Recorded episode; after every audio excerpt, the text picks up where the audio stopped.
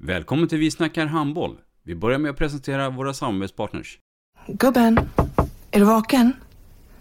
Jag, jag tror att det är idag vi får veta. Jag kom in! Mamma, jag kom in! Mamma, jag kom in! Jag kom in!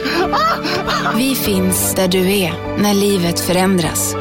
För alltid välkommen till Länsförsäkringar. Nej men, ska du ha t-shirt på dig? Du, det är ingen vanlig t-shirt. Det är en nya bollar till klubben-t-shirt. Och så matchar den grillkryddorna vi ska använda. Hur då? Men det är ju alla ska med på klassresan grillkryddor. Stötta barn och unga. Shoppa på newbodyfamily.com. Länge leve föreningslivet!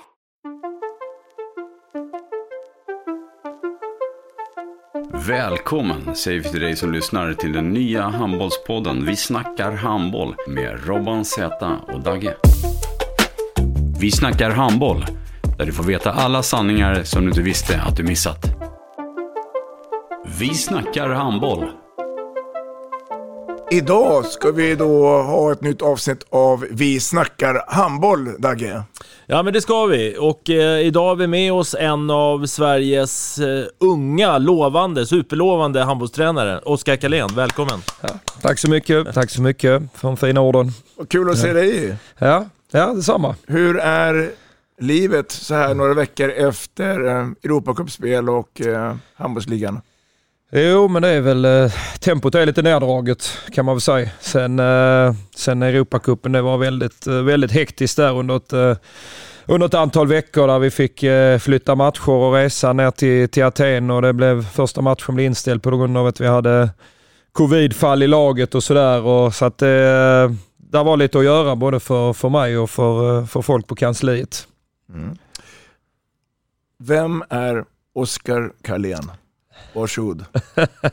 ja, eh, vem är jag? Ja, ja men, eh, eh, jag är en ung, ung handbollstränare på, på elitnivå i handbollsligan. Tränar ju Ystad IFs herrar då eh, för närvarande och tog ju mitt första mitt första huvudtränaruppdrag förra sommaren eh, efter att min, eh, min modersklubb då Ystad IF eh, frågade om jag var intresserad tidigare under den, eh, under den säsongen. Eh, och eh, det var ett, ett erbjudande som jag kände att jag inte inte riktigt kunde tacka nej till. Det var lite för kittlande. Eh, jag hade precis börjat eh, driva upp två, två försäkringsbolag som sysslar med idrottsförsäkringar. Och fick ju ge upp lite av det, den operativa delen av det. Så det, var inget, det var inte ett helt lätt beslut. Men uh, det, uh, nej, det kändes rätt i, i magen och hjärtat någonstans att ta det där jobbet. Och, så att, uh, jag ångrar mig inte. Du var lite assisterande innan dess? Ja precis, assisterande, kombinerade assisterande rollen då i, i, i Ystad. var assisterande till Jerry Hallbäck där under ska vi se, två, två säsonger va. Eh, jag hade en, en roll i klubben även ett år tidigare. Eh, så att eh, det, var, det var väl ett långsamt inslussande i handbollen igen kan man säga. Eh, efter att varit, varit ifrån handbollen i två, vad ska man säga, tre, fyra år. Eh, från det att jag slutade min aktiva spelarkarriär till att jag kände att det, var, att det började vara roligt och lustfyllt med, med handboll igen. Eh, tog, tog några år ändå. Eh, så att eh, det, eh, ja, jag har gradvis slussat in i, i handbollsfamiljen igen får man väl säga. Mm. Men du Oskar, du har ju ett eh, annorlunda efternamn, Carlén. eh, det namnet känner jag igen. Ja, det är ju i handbollskretsar är det väl ändå hyfsat, hyfsat känt får man väl säga. Vi är en handbollsfamilj, idrottsfamilj får man väl kalla oss. Min lilla syster som, som valde fotbollen och eh, mor och far som har, har spelat handboll på högsta nivå. Och, så även jag ju. Eh, men eh, nej visst, det, det för med sig lite, lite handbollstradition. Var det, var det en belastning till att börja med att ha en farsa som liksom är ja, superstjärna, legend liksom? Nej, ja, inte, alltså jag upplevde väl inte det så eh, på det sättet.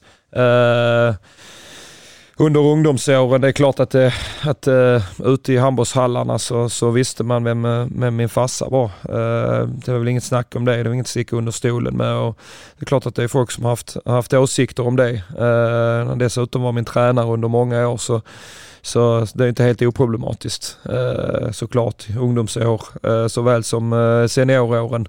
Men eh, ja, det är, det är en situation att hantera och, och det tycker jag liksom det tycker jag att vi har gjort på, på bästa sätt oavsett om jag har varit i, i Flensburg liksom, på den absoluta toppnivån eller i ungdomslaget i Ystad. Som litet sidospår bara. Jag, jag minns faktiskt ett, ett pojk-SM-steg i Märsta när Ystad IFs 86er och du ja, spelade mot sexorna för mig där. Ja. Höger nio och mötte Skå Skåne hade ett bra 86-gäng på den tiden. Jimmy Karlsson och Lokau och Daniel Båverud och, och, och ja. sådär. Jag, tror, jag tror att du pytsade in en fem sex bollar faktiskt den matchen. ja, tror, det var lite kuriosa. Minns du själv? Ja, men jag minns det. Jag tror faktiskt till och med det var så att jag spelade på kanten. Ja. ja, på, kanske, på den där. Kanske, ja. Ni hade många Jakob, vänsterhantar. Jakob Fredsson spelar höger ja, ja, annat, ja, Ett Ystad-känt släkte Fredsson. Ja. Men eh, så att det fanns en duktig 86 på höger så jag, fick ju, jag var med i den truppen lite grann, eh, de som var två år äldre. Men fick jag rätt så mycket på kanten mm. faktiskt. Mm. Du var liten på den tiden? Ja, på den, ja. det var och det var egentligen, jag har aldrig varit så jättestor växt under ungdomsåren egentligen. Jag spelade med de som var ett år äldre och tidvis då de som var två år äldre och där var man ju där var man ju liksom eh, sparris i, i det sammanhanget. Mm. Mm. Om vi går tillbaka till de åren när du var ung, äh, yngre och spelade med äh, pojklagen. Blev det mycket handbollssnack hemma vid köksbordet? Eller hur, ja, hur det? Det, det, jo, det är det väl alltid. Alltså om det finns ett stort gemensamt intresse i en familj så är det klart att det, att det snackas mycket, mycket handboll där hemma också. Det är ju det är svårt att hålla sig ifrån på något sätt. När man tycker att det är så kul och intressant så, så är det klart att det snackas mycket. Mycket idrott och mycket handboll hemma hos oss och det gör det ju än idag ju. Mm. Sen blev det ju då grundskola, gymnasium. Gymnasietiden då? Berätta lite grann de åren. Jag gick ju Hambos, eh, Hambos gymnasium nere i, i Ystad då eh, och fick ju, fick ju möjligheten att, och liksom träna extra på skoltid och eh, en, en, möjlighet som många, som många ungdomar har idag också eh, som, som gör att man kan, kan lägga fler timmar på sin idrott vilket behövs när man ska kombinera det med skolan. Eh, sen har jag väl alltid eh, Sen har jag väl alltid skött skolan eh, också eh, på något sätt eh, och försökt att och liksom, eh, eh, hålla, hålla betygen uppe så att säga. Eh, och sett, eh, jag har väl haft, eh, haft lite tävlingsinstinkt i det också någonstans. Oavsett om jag läste på gymnasiet eller universitetet så, så, så har det varit tävling för mig också vad det gäller, vad det gäller skolan. Tyckte alla lärare om Oskar? Alltså var du Guds bästa eh, barn? Uh, nej, det var jag väl kanske inte uh, alltid och det var mycket, alltså handbollen tog ju ganska tidigt, jag kom rätt tidigt upp i, i A-laget också, det tog ju en, en hel del tid och det, ja, det var väl något, något år som, uh, där det var rätt mycket frånvaro, både på, på goda och, och, och dåliga skäl. men det, ja, inte, jag tror ändå att någonstans att, att när jag har varit i, i skolan och, och liksom Eh, när det har varit prov och så här så har, det, så har jag alltid varit jävligt seriös med det.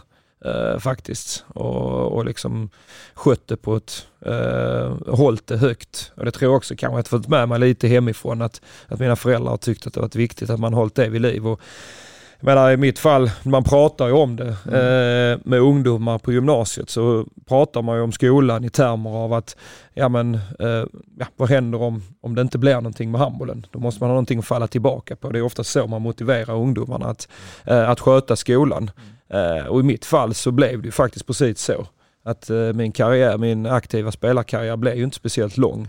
Eh, så när jag flyttade hem flyttade hem från Tyskland och eh, var 25 år gammal så var jag jäkligt glad att jag hade, att, hade fulla betyg och goda betyg och kunde ta mig in på en, på en universitetsutbildning i, i Lund utan att behöva lägga tid på att plugga upp betyg och så här. Så att det, eh, det, har, eh, det har varit, det var, varit väldigt mycket värt för mig.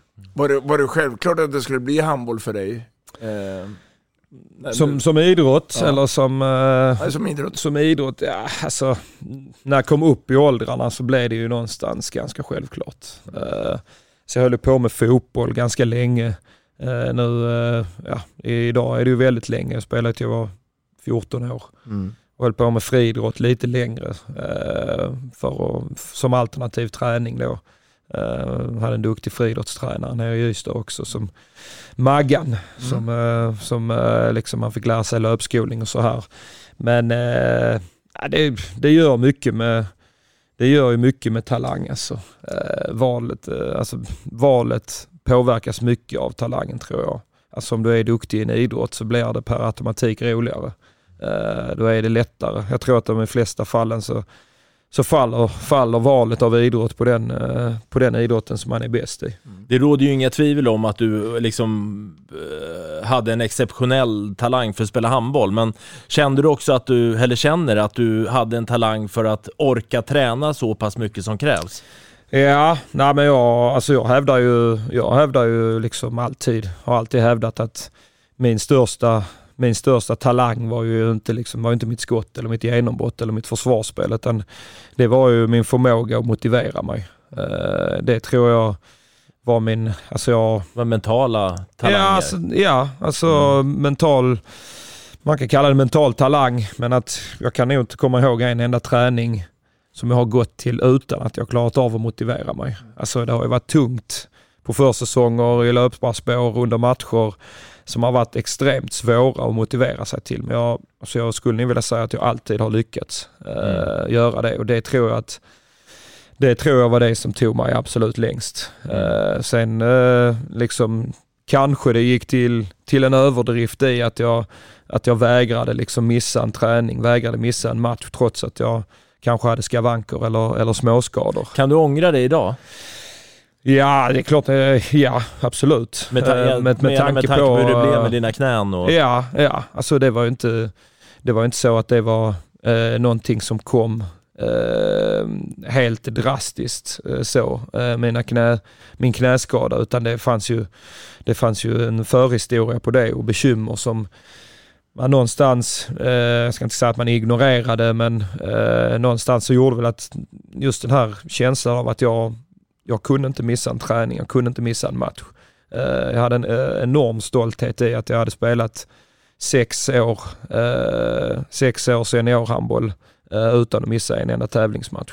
Eh, och det Låter lite Gunde Svan nästan. Ja, men det, ja, alltså det är ju, det är ju lite, jag vet inte vad man ska kalla det, men nitiskt eller... Ja. Ja. jag hade en enorm stolthet i det. Ja. Och eh, det är klart att eh, när man får en sån allvarlig skada som dessutom sen leder till, till eh, extrema komplikationer så är det klart att man hade kunnat dra i handbromsen tidigare. Ja.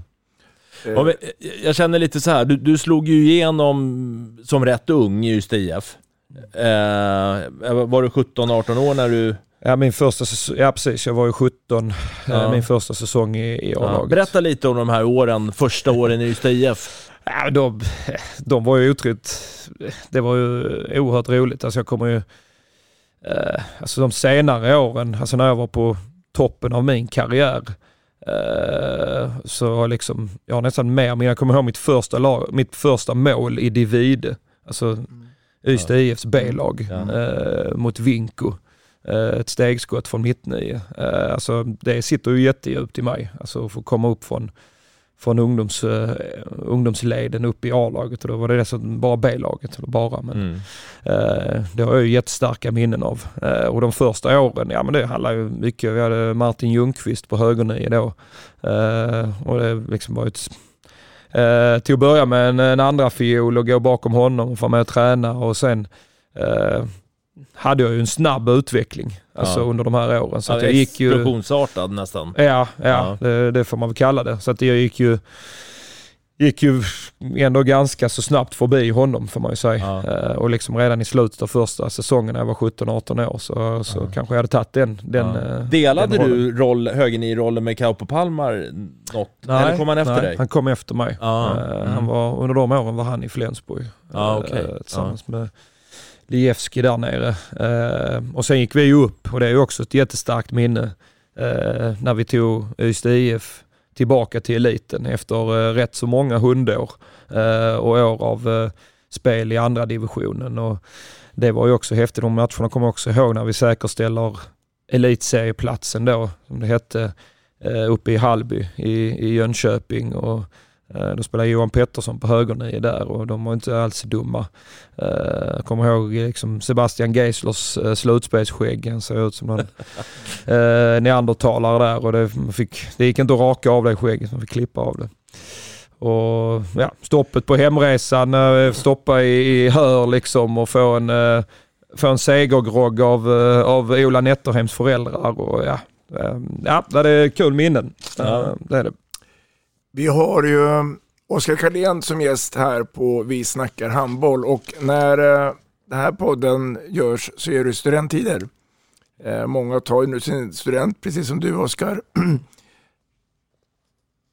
hur, hur, hur tror de idag eh, elever är som är studenter nu och är på väg att göra sina val efter man har gått gymnasiet de här tre åren kontra det du gjorde. Hade du bestämt dig tidigt att jag vill ta nästa steg efter du sa tack och hej till gymnasiet?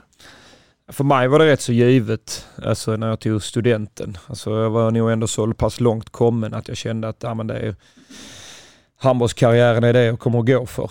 Uh, och uh, ja, Vi försöker ju, för liksom från klubben nu nere i Ystad IF så försöker vi uppmuntra till det också, att man ska att man ska fortsätta, eh, fortsätta med handbollen även efter gymnasietiden. Eh, vi försöker skriva, liksom, när vi skriver ungdomskontrakt med spelarna, försöker vi få dem att att, att fortlöpa ett år efter, in i seniortiden för att man får för att man, vi ska kunna behålla spelarna eh, och för att fler, färre spelare ska falla ifrån eh, handbollen. Utan vi vill ha kvar dem eh, både för vårt A-lag men också för vårt, vårt utvecklingslag.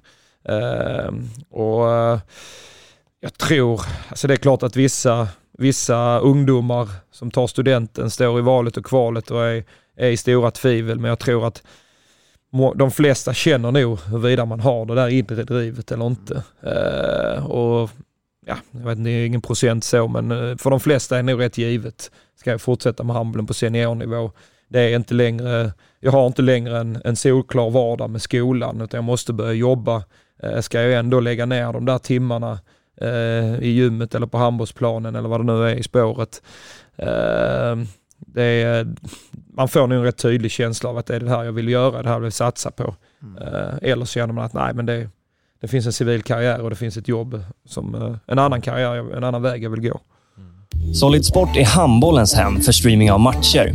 Hos oss hittar du Allsvenskan, Division 1, Division 2, USM, ungdomsmatcher och mängder av handbollskupper. På solidsport.com svensk handboll hittar du det senaste samt kommande matcher från Handboll-Sverige. Vill du själv även komma igång och börja sända matcher för ditt lag?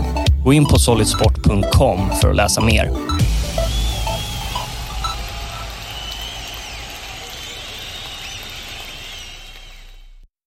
Hej! Jessica på Länsförsäkringar här. När du väljer oss får du inte bara banktjänster och försäkringar som passar dig. Du bidrar dessutom till fler aktiviteter, mer rörelse och utveckling för barn och ungdomar.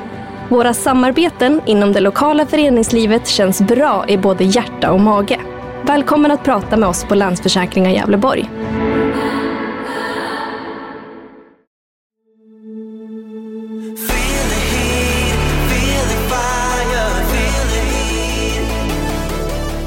På Restaurang Hit är kärleken till vällagad och god mat vår största passion. Vi jobbar med att förädla bra råvaror till en fantastisk slutprodukt. Frukost, lunch eller catering. Hos oss äter du alltid god hemlagad mat. Välkommen hit!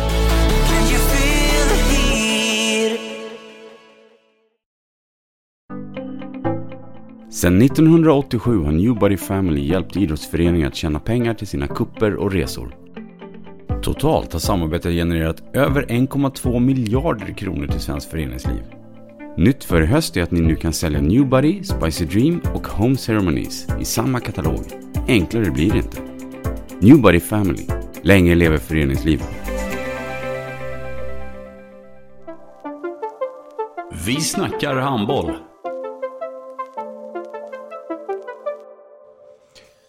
Ja, eh, intressant. Intressanta betraktelser. Eh, vi har klarat av tiden i Ystad IF de här första åren ifrån genombrottet. Eh, du landar i Tyskland, Mm. Hamburg. Flensburg först. Flensburg först. Ja, Ja. Flensburg först. Uh, nej, men det, jag hade, som, som vi sa innan, jag hade en snabb, en, en, en snabb utveckling och liksom redan när jag var Ja, egentligen när jag redan var 18 så fick jag mina första uh, utlandserbjudande från, uh, från Ålborg och Magdeburg då. Uh, Får jag skjuta in en fråga där redan där? Eh, i, I det läget, var det värdefullt att ha Per Kalén som pappa i det skedet? Alltså när proffsanbuden började dyka upp redan vid 18 års ålder?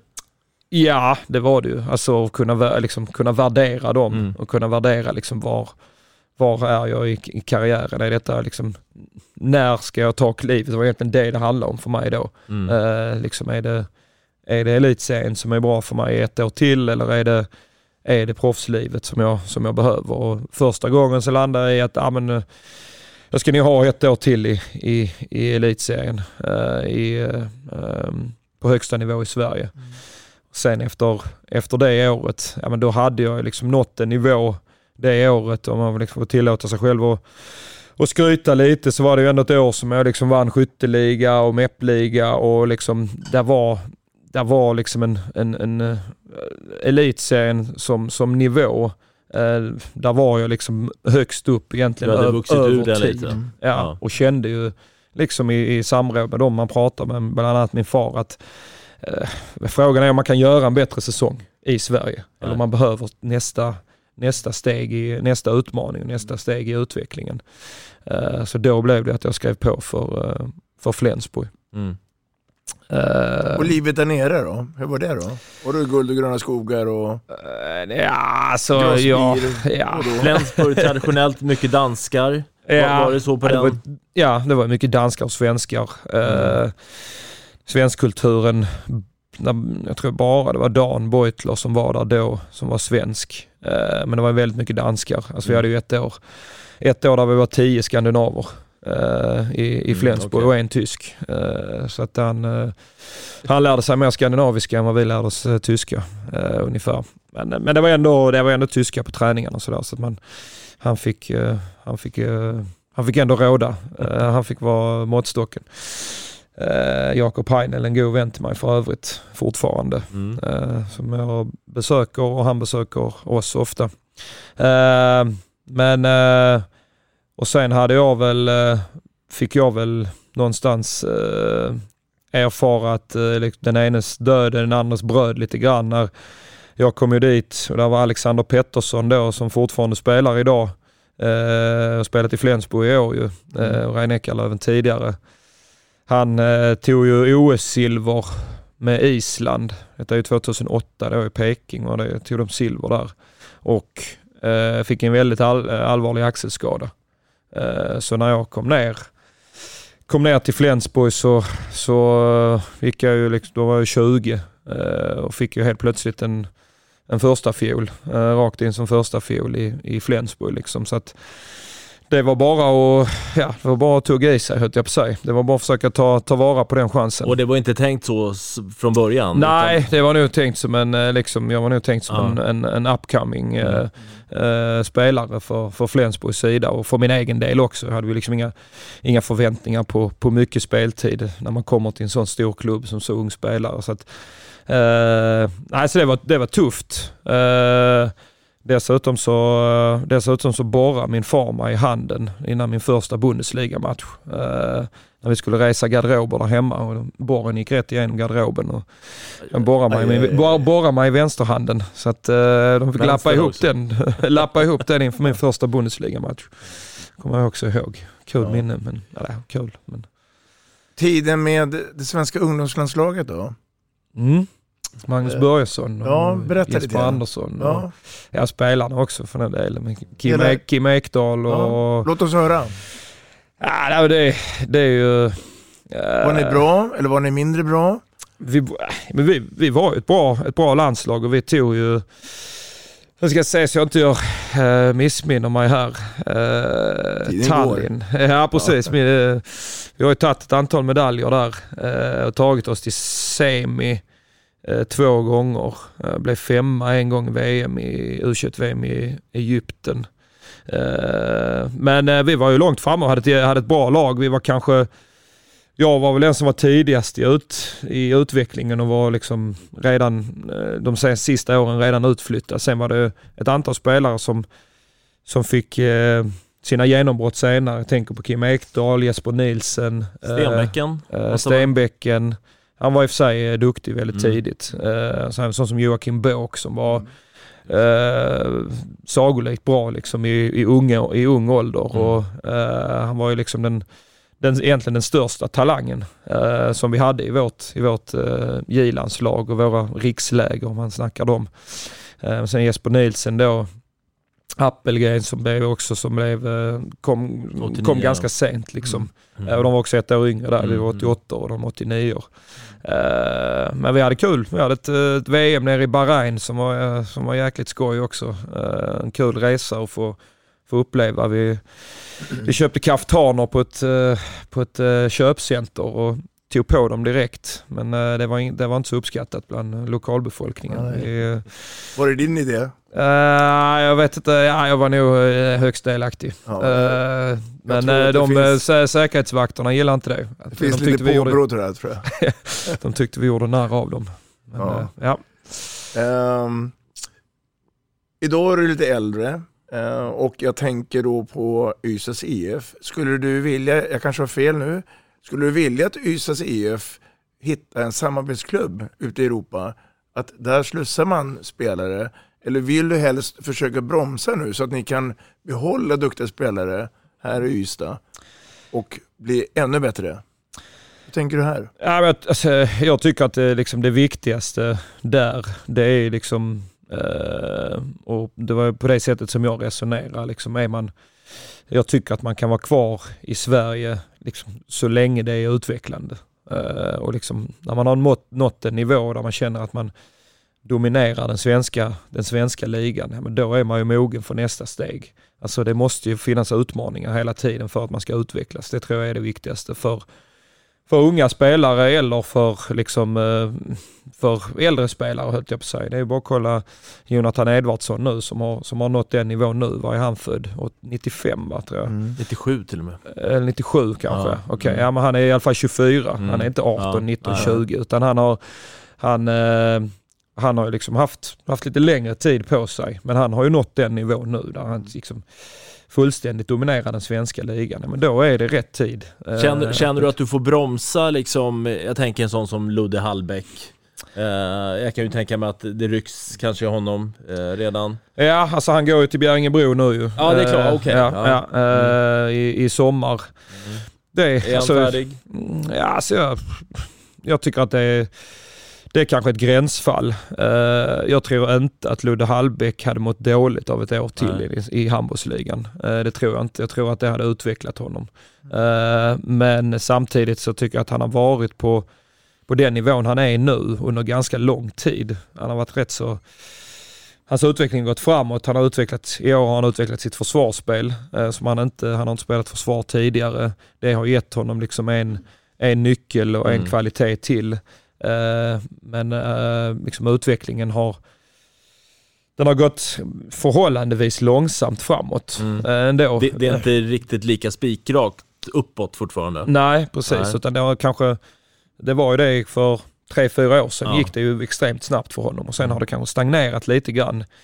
och det kanske gör att, att det kanske motiverar då att han ska byta mm. miljö eller byta mm. Eh, byta liga och byta upp sig i attack eh, mm. för att få liksom ännu mer influens och ännu mer utmaning. Så att, eh, ja, jag tycker kanske det är ett gränsfall med, med, med just Ludde. Mm. Så att med liksom, samarbetsklubb, alltså det, det är svårt att liksom, ha fasta samarbetsklubbar. Men det är klart att jag har, liksom, har en god kontakt med, med, med Flensburg och liksom, mm. som jag spelar i, som ligger mig varmt om hjärtat. De spelar en, en, en, en handboll som jag eh, som jag beundrar. Eh, eh, och liksom jag försöker hålla den, eh, den kontakten och slussar gärna spelare dit om det skulle vara skulle bli aktuellt. Du har en annan klubb i, i Danmark som är högaktad med GOG. Mm. där försöker hålla en kontakt med Kricka och då Nikolaj Kricka och deras tränare och också en miljö som jag som jag gärna hade skickat spelare till och som jag vet är en bra tränare, bra träningsmiljö, bra filosofi. Mm. Ser, ser, du någon förening i Danmark som är likvärd Ystads IF? Uh, för, nu, vi kommer in på det området. Alltså, vad är skillnaden mellan dansk och svensk handboll för att ta nästa steg till, mm. ut till Europa? Alltså, eh, som är lik Ystad IF, ja, alltså det är klart att vi, vi bygger ju, eh, Ystad IF bygger ju ändå sin stomme på eh, lokala talanger, mm. på egna produkter. Eh, det är ju stommen och det, det värnar vi ju extremt hårt om i, i, i Ystad IF. Och sen behöver vi, för att vi ska hålla vår målsättning om att vara en topp 4-klubb i Sverige, eh, så behöver vi ta in spets utifrån. Eh, det kommer alla alla årgångar. Det är inget snack om saken, ni måste nej. göra det. Ja, vi måste göra ja. det. Eh, för att liksom klubben har den målsättningen. Vi vill vara med och, och, och slåss Eh, om topp 4-placeringarna och då eh, då räcker det inte över tid. Du kan få fram en årgång, ta exempelvis Lugi nu som har haft en fantastiska eh, årgångar med 99, 00, 01 och de har ju lyckats, lyckats väldigt bra med liksom nästan uteslutande egna produkter. men över tid, varje årgång är ju inte så. De vann JSM, till och med när de var ett år yngre, Lugi. Eh, deras 0-0 där tror jag det var. Eh, vann för 99 tror jag, eller om det var 01 Eller låter det osagt. Eh, men varje årgång är ju inte det, är ju inte på det sättet, blir ju inte dominant i Sverige. Det är många klubbar som har fina ungdomsverksamheter och, och som, som slåss om, om liksom de ädlaste valörerna i ISM. Eh, men eh, att det ska komma någon från varje årgång som vi lyfter upp i A-laget och som känner att de kan, kan ta en plats eller i alla fall få chansen att ta en plats. Mm det strävar vi, ju, strävar vi efter i Ystad. Och det är klart att då, då blir ju likheterna med danska klubbar, det är klart att då tittar man på de som också har fina ungdomsverksamheter. Alltså GOG är ju en sån, är en sån klubb ju. Ja. Jag, jag vet inte, jag känner att vi kanske inte riktigt var klara i Tyskland och proffsäventyret där. Eh, och framförallt liksom den negativa delen av din karriär med, med knäskadorna. Eh, jag menar, mm. Du var ju på väg Oskar att bli, bli en av världens absolut bästa högernior om du inte redan var där. Mm. Eh, och sen startade, får jag säga, eländet. Med... Ja, ja nej, men det, det, får man nog kalla det. Ja. det, är så, det är så jag ser på den perioden i mitt liv. Det var ett, det var ett elände. Uh, nej, men jag hade ju uh, tre år i Flensburg då, där, där liksom min, min, min raketutveckling fortsatte egentligen. Jag blev blev bättre och bättre för varje år. Eh, den andra säsongen där var kanske min, min bästa eh, i, i Flensburg. Där, där jag var med liksom i, i, i toppen även när det gäller spelmål i, i, i skytteligan i Bundesliga och liksom spelade extremt mycket. Eh, och då är du alltså 21 år då? då? detta är ju 09-10 så jag är 21-22 år. Ah. och då, ja, då blev vi också, vi var ju, vi blev ju mellan plats tre och plats fem då. Eh, Kiel var ju den stora dominanten eh, under de åren. De hade ju liksom något, någon säsong där de inte förlorade en enda match eh, och var ju helt omöjliga att slå skulle jag vilja säga.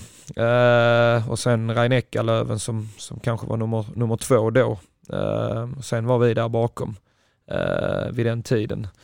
Så att, vi, och då, så att det fanns ju några klubbar som var bättre kan man säga än vad vi var. och så efter mitt, efter mitt andra år då, som, eh, som, var, som var mitt bästa och det gäller ju även totalt sett över karriären, så, så hade jag ju, och Hamburg ska man inte, få, eh, mm. ska man inte glömma där ju. De eh, var ju liksom deras eh, storhetstid. Eh, så jag ha, hade ju erbjudande från, från både Kiel och Hamburg eh, då efter mitt andra år i Flensburg. Eh, och det var ju, ja, det Eh, Eh, det var ju en rätt fin sits att sitta i liksom och när man satt och förhandlade eller ens agent förhandlade. Eh, både med Flensburg som, som gärna ville behålla mig också då kanske de två, de två bästa klubbarna i Tyskland. Ehm, och där, eh, där jag hade ju ändå liksom skaffat mig ett, någonstans ett hjärta för, för Flensburg som jag lite grann sitter på än idag.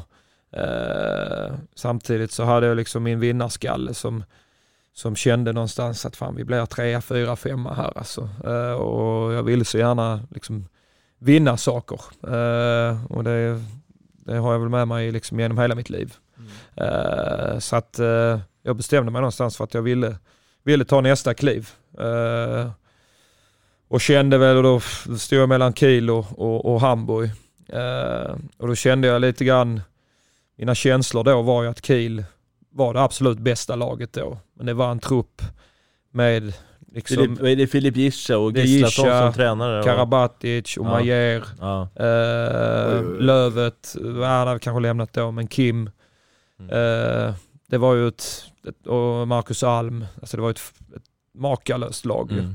Men samtidigt skulle jag komma, det jag kände då var väl att jag skulle komma till en grupp där alla hade vunnit Champions League tre gånger, tyska ligan fyra gånger. Eh, och någonstans så kände jag att eh, fan jag kanske vill vara med på, eh, på någonting nytt. Alltså Hamburg var en klubb som aldrig hade vunnit någonting. Hade varit i toppen men de hade inte vunnit ligan, de hade inte vunnit Champions League, de hade liksom inte tagit några titlar. Och jag kände att det är nog fan roligare eh, än, att, än att vinna med ett lag där alla andra runt omkring sig redan har vunnit en massa.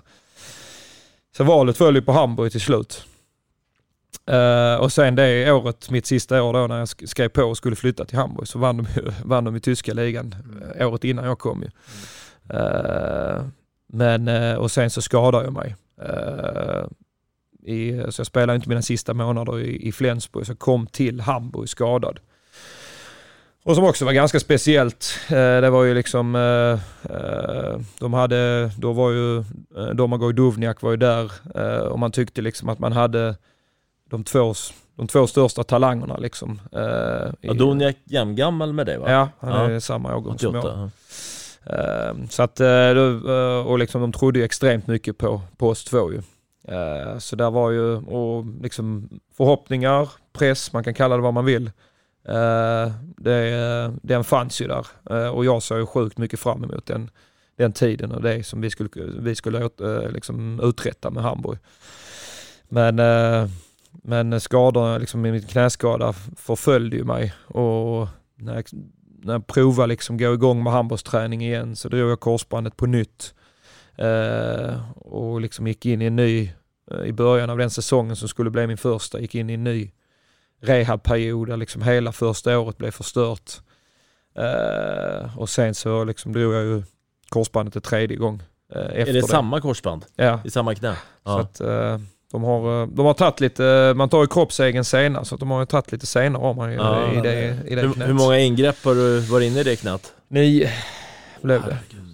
Så att, eh, ja. Och det var du som var tvungen sen att ta beslutet att det går inte längre, eller så doktorn att tyvärr Carlén, det är kört nu.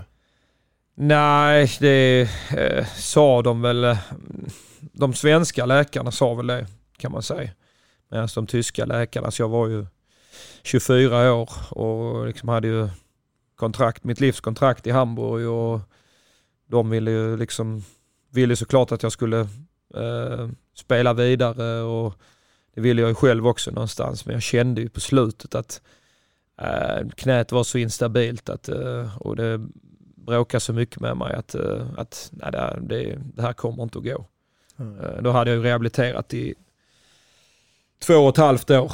Uh, och det är ju liksom det är ju eh, extremt påfrestande. Alltså i Tyskland, uh, i liksom på, på elitnivå i Tyskland, en rehabilitering det innebär ju egentligen sex timmar rehabilitering om dagen ungefär. Uh, med olika behandlingsformer, träningspass, PT, sjukgymnast, allting liksom. Går sex dagar i veckan, sex timmar om dagen i två och ett halvt år och inte komma ett enda steg framåt. Alltså det, det, det var jävligt påfrestande. Hur mår ditt knä idag? Faktum är att det senaste ett och ett halvt året eh, så har faktiskt eh, knät stabiliserat sig någorlunda. Alltså jag hade ju vardagliga be- bekymmer sex, sju år efter jag slutade. Eh, alltså att jag hade liksom kunde inte gå längre sträckor utan att det svullnade eller att det blev instabilt eller att jag fick värk. Men eh, av någon anledning så sen ett och ett halvt år tillbaka så, så har det blivit bättre.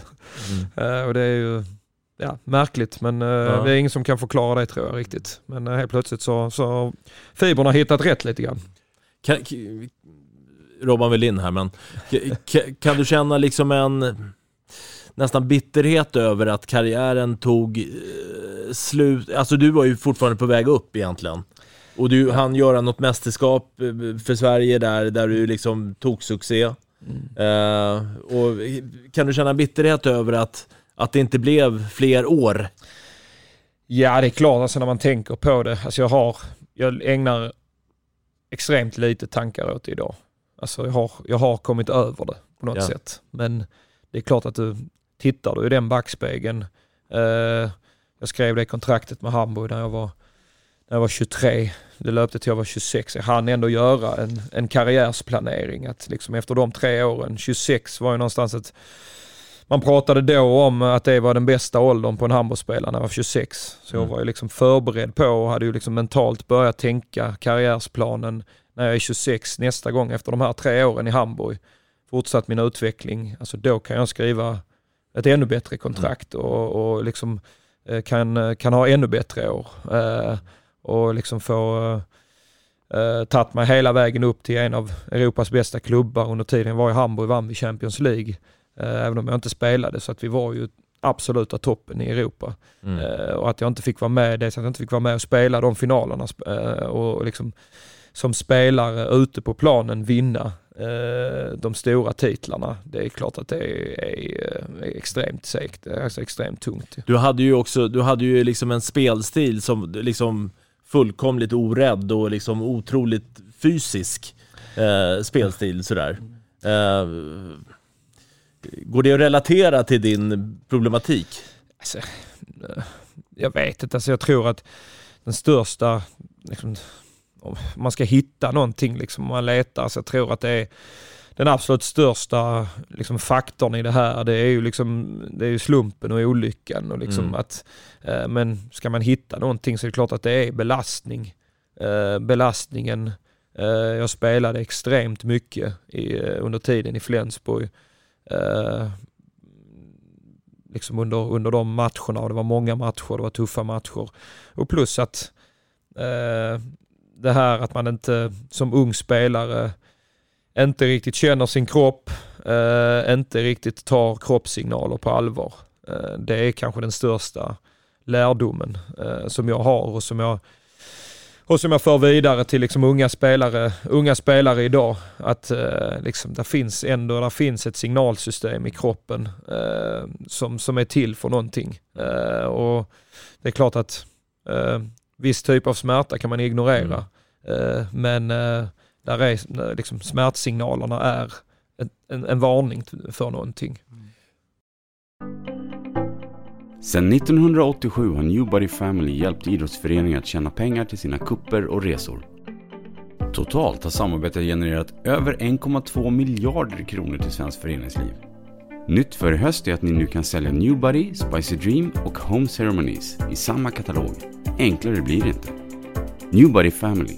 Länge lever föreningslivet. Solid Sport är handbollens hem för streaming av matcher. Hos oss hittar du Allsvenskan, Division 1, Division 2, USM, ungdomsmatcher och mängder av handbollskupper. På solidsport.com svensk handboll hittar du det senaste samt kommande matcher från Handbollssverige. Vill du själv även komma igång och börja sända matcher för ditt lag? Gå in på solidsport.com för att läsa mer.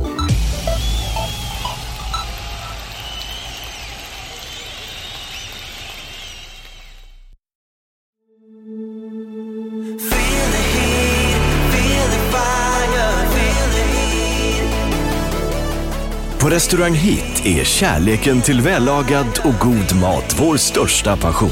Vi jobbar med att förädla bra råvaror till en fantastisk slutprodukt. Frukost, lunch eller catering. Hos oss äter du alltid god hemlagad mat. Välkommen hit! Hej! Jessica på Länsförsäkringar här.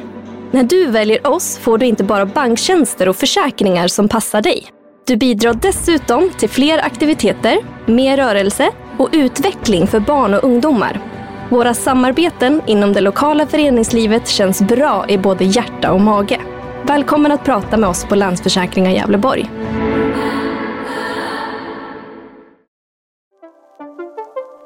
Vi snackar handboll. Vi kan prata hur, hur länge som helst om det här. Och en, en sista avrundande fråga runt det här med skador och runt proffsäventyret i Tyskland. Eh, var det an, alltså, ni tjänar rätt mycket pengar i de här klubbarna. Eh, vill klubbledningen tvinga ut den på plan till varje pris? Eh, och på vilket sätt skiljer det sig mot här i Sverige? Eh, för, förstår du frågan? Ja, jag förstår frågan. Uh, jag skulle säga nja, alltså, det är ett konstigt svar men man kan i alla fall konstatera att det var betydligt hårdare då än vad det är nu. Alltså på sättet, I Tyskland? I Tyskland. Okay. Nu vet jag inte exakt hur det är i Tyskland idag men jag skulle tro att, att det även har, har liksom mjuknat upp lite där. Att, att klubbar, eller spelarna har lite större liksom, makt över sin egen kropp, sin egen vilja idag. Eh, jag hoppas att det är så, för det är så i Sverige. Det kan jag liksom göra en direkt jämförelse med när jag spelade i Sverige och nu. Så är eh, både vad det gäller de medicinska besluten som tas av me medicinsk personal, alltså sjukgymnaster och läkare tar beslut om spelaren kan, kan spela eller inte. Mm. Eh, den känslan, så var det helt enkelt inte i Tyskland då, utan det var lagläkarna var, och sjukgymnasterna var extremt eh, influerade av klubbledning, tränare eh, och liksom gick eh, var deras budbärare lite mm. grann. Ja, lite det, den bilden jag bär på sådär. Ja, ja. ja men så, eh, så var det och jag tror, att, jag tror att det har blivit bättre. Jag vet att det har blivit bättre i Sverige, jag tror att det har blivit bättre utomlands också. Mm. För det är det enda rimliga. Att uh, de som är utbildade läkare, sjukgymnaster ska ta de besluten. Precis. Dagge? Ska jag lugna mig lite? Nej då. Dagge, ja? du började med att sa till Oskar att eh, han eh, var på väg att bli en av Sveriges bästa. Mm. När jag hör samtalet nu som är rörande det så kan vi bara konstatera att vi fick ingen arvtagare till han långhåriga med nummer 13 från Stockholm. Nej. Jag tänker på Staffan Olsson. Nej, det, det, är intressant att höra din resa, men jag måste säga en sak och jag vet att Dagge håller med. Du gör å andra sidan en sak som många inte gör. Du la aldrig av med handbollen. För nu ska vi prata tränarkarriären, ja. Oskar Carlén. Eh, Ystads IF 2021, hur mår föreningen idag? Jag skulle säga att vi är, eh, är väldigt välmående. Eh, både eh, vad det gäller elitverksamheten och ungdomsverksamheten och organisationen. Uh, vi har liksom tagit, igenom, tagit, uh, tagit oss igenom ett pandemiår uh, och, och liksom även om det har kostat, vi har liksom fått, fått, fått varsla eller fått säga upp personer i organisationen mm. för, att, för att rädda resultatet höll jag på säga. Men det, så att det har varit tufft på många sätt men vi, vi mår bra eh, mm. skulle jag säga. Vi har eh, en framtidstro som jag känner av dagligen på kansliet, eh, dagligen i elitverksamheten på träning, bland ungdomar, bland ungdomsledare som, jag, som gör att jag tror att, att, att klubben kommer att, att fortsätta utvecklas. Mår ni ännu bättre att IFK Ystad finns med i resonemanget med att det finns två lag från handbollsligan? Eller spelar det egentligen ingen roll? Ja, alltså jag har läst, eh, jag har läst nationalekonomi på universitetet och då säger man att konkurrens eh, är bra. Ja. Eh, och, Mycket klokt ord. Mycket klokt ord. Ja, I alla fall i ekonomisk teori. Sen är det klart att, så att jag, ja, jag, jag tycker det är bra. Jag tycker det är häftigt. Mm. Jag tycker det är kul för staden. Sen är det klart att, att, att, liksom, att det är begränsat med Uh, Ystad är en liten stad, uh, näringslivet är begränsat uh, och därmed sponsorintäkterna. Uh, så det är klart att det, och underlaget för ungdomar är också begränsat på liksom hur, hur många talanger kan vi som når elitnivå kan vi egentligen fostra i lilla Ystad. Mm. Sen klart, komma till det, liksom Ystad har ju av hävd varit en enorm talangfabrik egentligen. Mm. Är det det idag också? Ja det är det. Uh, alltså vi, det uh, som jag sa, var inne på lite innan, vi, uh, vi fostrar och tar upp uh, ungdomar från våra egna led varje år. nu, vi har liksom en, en, en, tradition av att exportera mm. stjärnor från Ystad. nu Uh, nu kan vi inte kanske uh, ta åt oss äran av, uh, hela äran i alla fall av, av Ludde Hallbäck, även om han har varit hos oss ett par år. Så det är nog kanske snarare Jari Hallbäck och Virolainen som får ta åt sig av det kanske i Aranäs. men vi kommer att fortsätta fostra stjärnor i Ystad, det är jag helt säker på. Var det bra att det kom en tränare från det här fallet Göteborgstrakten, jag tänker på Jerry, till Ystad? Eller känner du att Nej, vi skåningar kan lösa det själv. menar om jag är lokalpatriotisk? Ja. Eh, alltså det finns ju fördelar med bägge. Alltså få in, ett, eh, det, det, är klart att Ystad kan bli inskränkt. Mm. Och att det är nyttigt att få in influenser utifrån. Och, och liksom den, den erfarenheten som, som Jerry hade från, från toppklubbarna i Göteborgsregionen och, och eh, att klart att han kunde ta med sig mycket därifrån och, och, och föra in i Ystad. Eh, sen är det klart att jag, jag är själv från Ystad och eh, det finns ett, eh, ett speciellt samband eh, med, mellan Ystadborna, eh, mellan eh, sponsorerna och, eh, och tränare, spelare som kommer från de egna leden. det är klart att jag, jag har gått precis den vägen som, som, eh, som många hoppas på att kunna gå eh, och bli, gå från ungdomsled i Ystad IF till att bli proffs. Eh, så att det är klart att den erfarenheten är nyttig i min, i min, mm. i min sits. Är du glad eller ledsen att det går lite hipp som happ för IFK Kristianstad idag? Och tror du att Skånehandbollen är mogen för att ta ytterligare lag från allsvenskan upp till handbollsligan? Eller räcker det nu? Uh, ska se vad det var. Ett åkte ur, Ove åkte ur och... Inget... Varberg ur. Mm. Varberg ur, ja det är ett Skånelag men det är, mm. ja. ja. Och så Hammarby upp då. Alltså det är liksom, Skåne är, en stark, det är ett starkt handbollsfäste. Mm. Uh, det är liksom spritt. Det är klart Ystad är ett kluster med två klubbar. Annars har du liksom olika delar med Lund, Malmö, Helsingborg, Kristianstad. Det är ändå förhållandevis långt mellan, mellan städerna. Eh, men eh, jag tror totalt sett för svensk handboll att att Kristianstad inte är så dominanta som man var för ett par år sedan tror jag är bra. Mm. Eh, sen är det klart att de inte håller med. Eh, men eh, det är eh, någonstans så tror jag att det gör, gör handbollsligan intressantare. Eh, Eh, om, om liksom inte ett lag dominerar fullständigt mm. över, över lång tid. Sen, mm. ja, alltså jag tycker det är kul att Hammarby, att Hammarby kommer upp. Tycker jag är, tycker jag är skitroligt. Kommer det från hjärtat det? Ja, men det gör det. Uh, fan, jag var ju jag till och, med, till och med med och stödde Hammarby när de uh, var på, hade ekonomiska bekymmer ja. och köpte något årskort där uppe. Och, uh, det, uh, jag minns tuppen var nere och lämnade det eh, nere i Hamburg. Ja. När var det så fick jag ett medlemskort eller någonting i Hammarby. Men det, ja. Känner du att handbollsligan är bra? Eller? Eh... Ja, det tycker, tycker jag. Du? Det tycker mm. jag absolut. Alltså, till, eh, eh, utifrån liksom den, där vi är i hierarkin av att eh, jag tycker vi är bra på att ta fram, eh, ta fram egna svenska talanger eh, ge dem chansen med senior, eh, på seniornivå. Eh, tycker vi att vi har varit bra på att ta eh, talanger utifrån. Eh, Kristianstad kanske speciellt som har tagit norska eh, talanger, förädlat dem och skickat vidare dem på en resa ut i Europa. Eh, det tycker jag vi är, vi är bra på eh, och att att klubbarna, att det finns en förståelse för det bland klubbarna. att liksom var, var man befinner sig i hierarkin. En fråga till er båda två. Det här med att ta tillbaka hemvändare. Vad tycker ni om det? Är det på gott och ont? Ja, jag, jag, jag håller med Ola som var här senast att självklart ta, ta hem dem, men eh, på samma premisser som alla andra.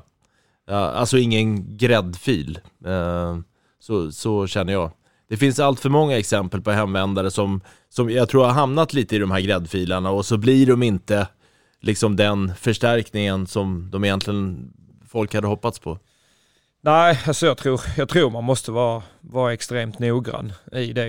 Eh, vi eh, representerar en klubb som har, har tagit ett antal hemvändare de senaste åren. Eh, men jag tror att man måste vara extremt noggrann i eh, vad är det egentligen eh, och säkerställa motivation, mm. träningsvilja. Eh, vad är det egentligen den här spelaren vill? varför flyttar han hem? Det tror jag att, och det är inget, det är inget, lätt, det är inget lätt jobb. Mm. alltså för det är klart alla spelare vet ju vad man ska svara på de frågorna så att säga. Men det gäller ju någonstans att hitta den där känslan i spelare. Är det här rätt? Är det rätt för oss? Vad har, hur ser vår struktur ut idag? Hur ser den positionen som den spelaren kommer till ut i vårt lag idag? Mm. Så att, ja, jag tror att det är, det är ett, ett svårt jobb, men ett, ett viktigt jobb att göra. Mm. Eh, Oskar, när vinner Ystad IF eh, sitt nästa SM-guld? Och hur många, är det ett SM-guld i historien? Två har vi ju. 92 va? 92 och 76 ja. har vi ju. Ja. Uh... Lite magert på en sån förening som, ja, men som har producerat ändå så otroligt mycket spelare, får man ju lov att säga. Ja. Uh, om man tittar baks i tiden. Och bara två SM-guld. Ja, ja men det är en, eh, det är en intressant eh, reflektion och eh, fråga man kan ställa. Det finns, för det finns inget enkelt svar på den. Eh, men eh, jag tror att man har varit, varit väldigt bra på att, eh, i Ystad IF, på att utveckla individer.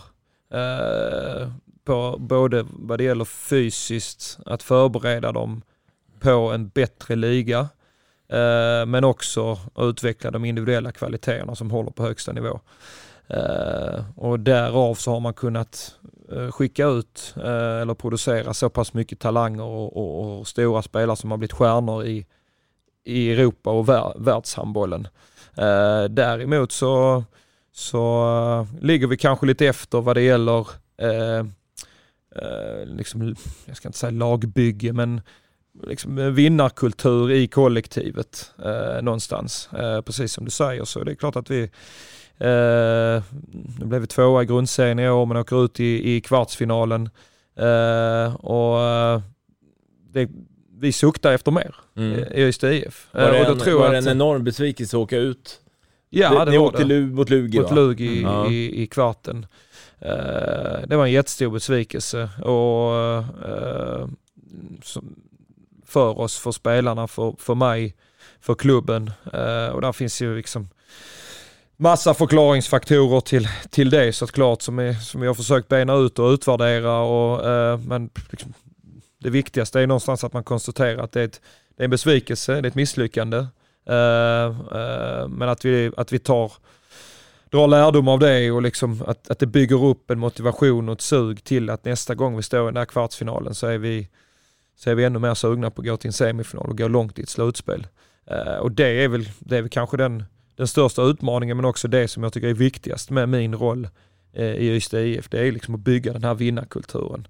Eh, och det är, ett, det är ett svårt jobb eh, och någonting som man är, det är svårt att sätta fingret på. Mm. Vad är ens vinnarkultur? Mm. Var kommer det ifrån? Hur bygger man upp det? Var börjar man? och jag tycker att vi, tycker att vi har gjort en start på det i år. Eh, på så vis att vi har höjt vår lägstanivå. Det tror jag är extremt viktigt. Att man inte känner att, att man vet var man har sin kvalitet, var ligger man? Eh, att man inte förlorar mot, mot bottenlag, eh, mm. liksom eh, för jämna höll jag på säga, men i alla fall regelbundet som Ystad IF har gjort tidigare. Det gör att man, man hittar ingen stabilitet mm. och på så vis vet man inte inför en match om, om, om man kommer vinna eller förlora. Då är det svårt att skapa en vinnarkultur i en sån miljö. Det tycker jag är ett, ett, ett, ett bra steg som vi har tagit i år.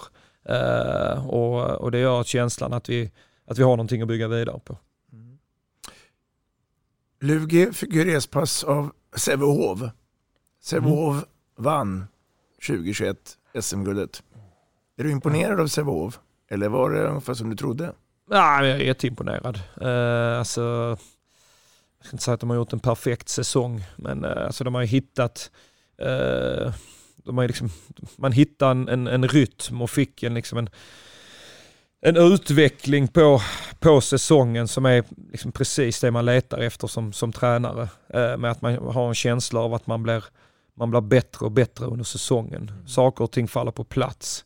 Eh, man har kanske en omvänd, en omvänd skadesituation jämfört med oss där man hade väldigt mycket skador, saknade mycket spelare i början eh, och fick en push av det när man kom in i slutspelet i slutet av året. Eh, medan vi kanske hade omvänt, vi var väldigt stabila i början av säsongen, var skadefria, eh, fullt manskap medan i slutet av säsongen var vi extremt hårt skadedrabbade. Och det gjorde att liksom vi, vi fick nästan en nedåtgående kurva under säsongen medan de fick en uppåtgående kurva. Och det, den rytmen eh, ja, den är ju, den är ju imponerande eh, och det är ju eftersträvningsvärt.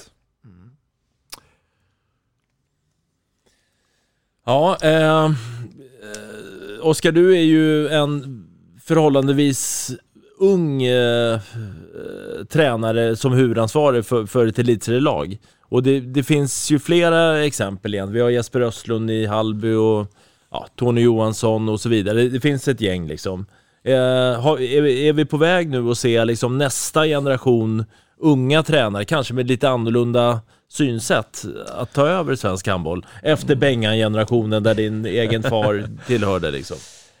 Ja, men det hoppas jag. Uh, alltså där finns ju liksom mycket tränartalang i de spelarna du nämner. Jag menar, Mikael Apelgren i, i, i Hammarby är inte speciellt gammal heller uh, för att vara tränare. Uh, född 84 va, tror jag.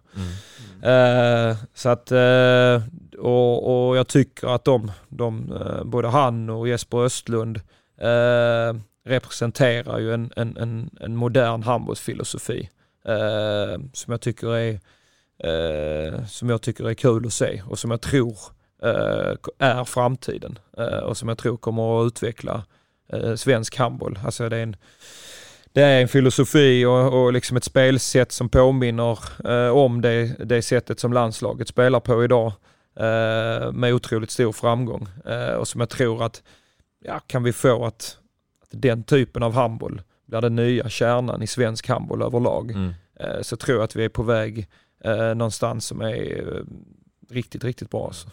Och på tal om det, du snuddar lite vid landslaget där.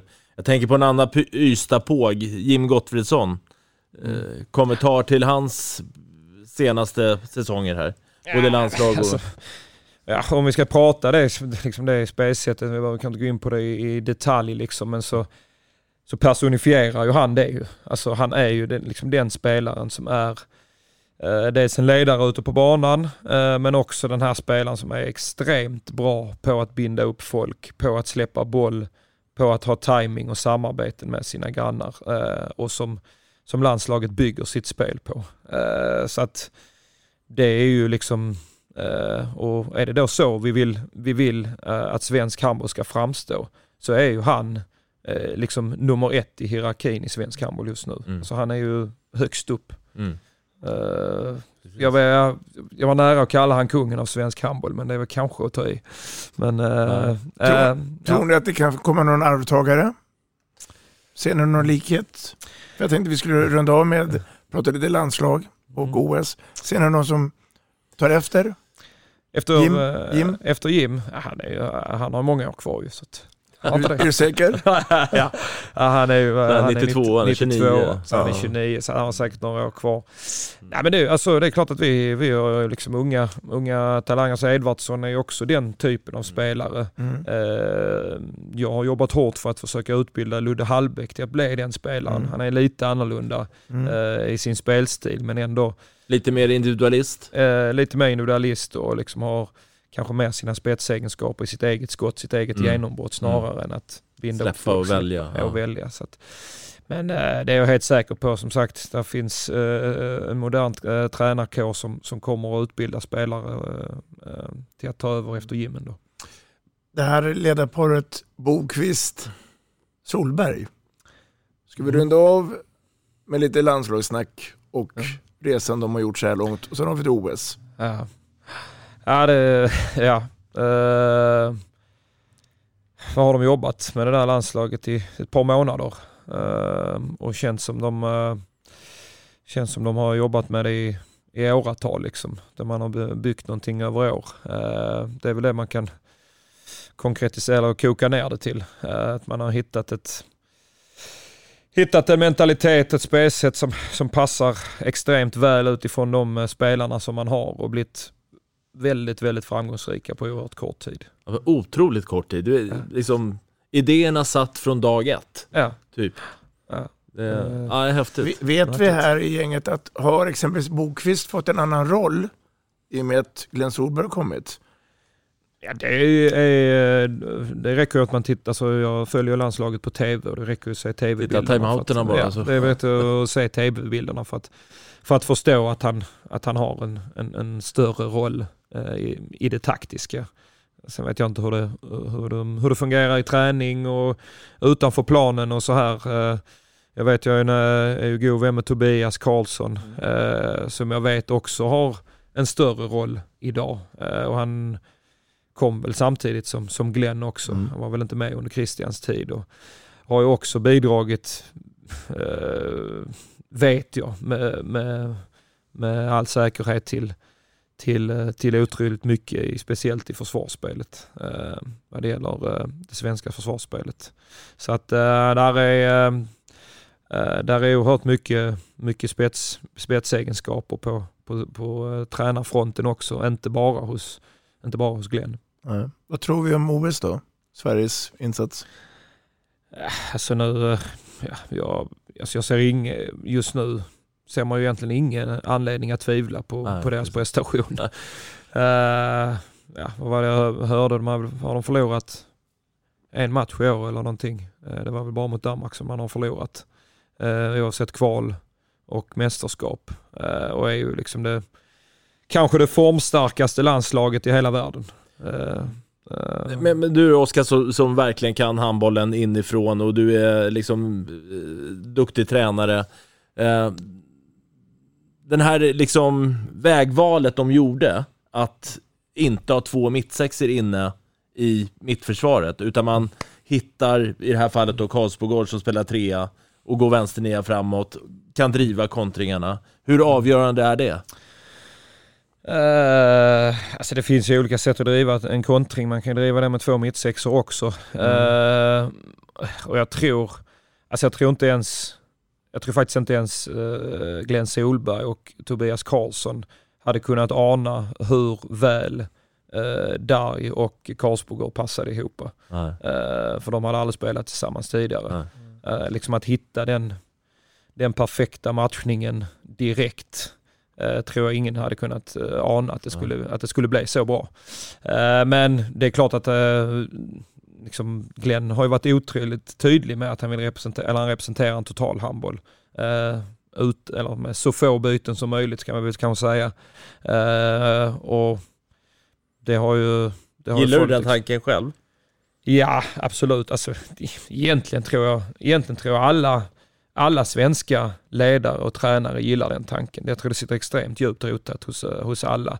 Sen är det ju i, i landslag när du har, som landslagstränare då, där du liksom inte bygger en trupp själv utan du har ett antal spelare att tillgå och så ska du göra ett val därifrån och ska ta ut en trupp.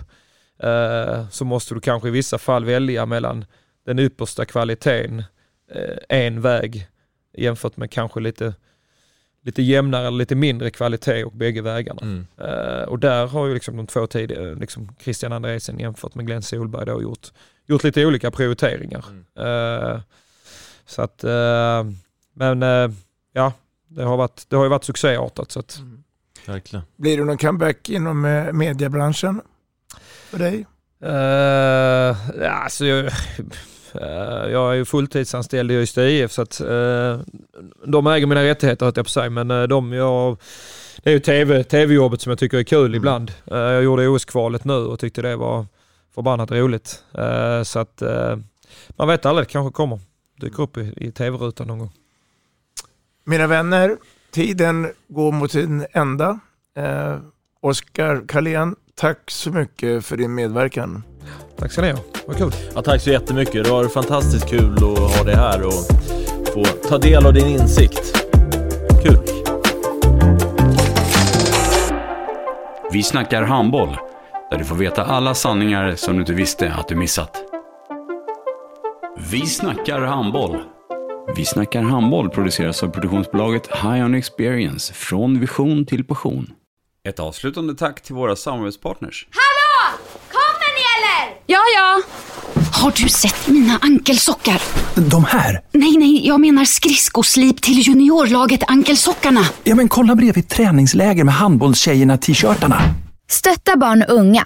Shoppa på newbodyfamily.com. Länge leve föreningslivet! Gubben, är du vaken?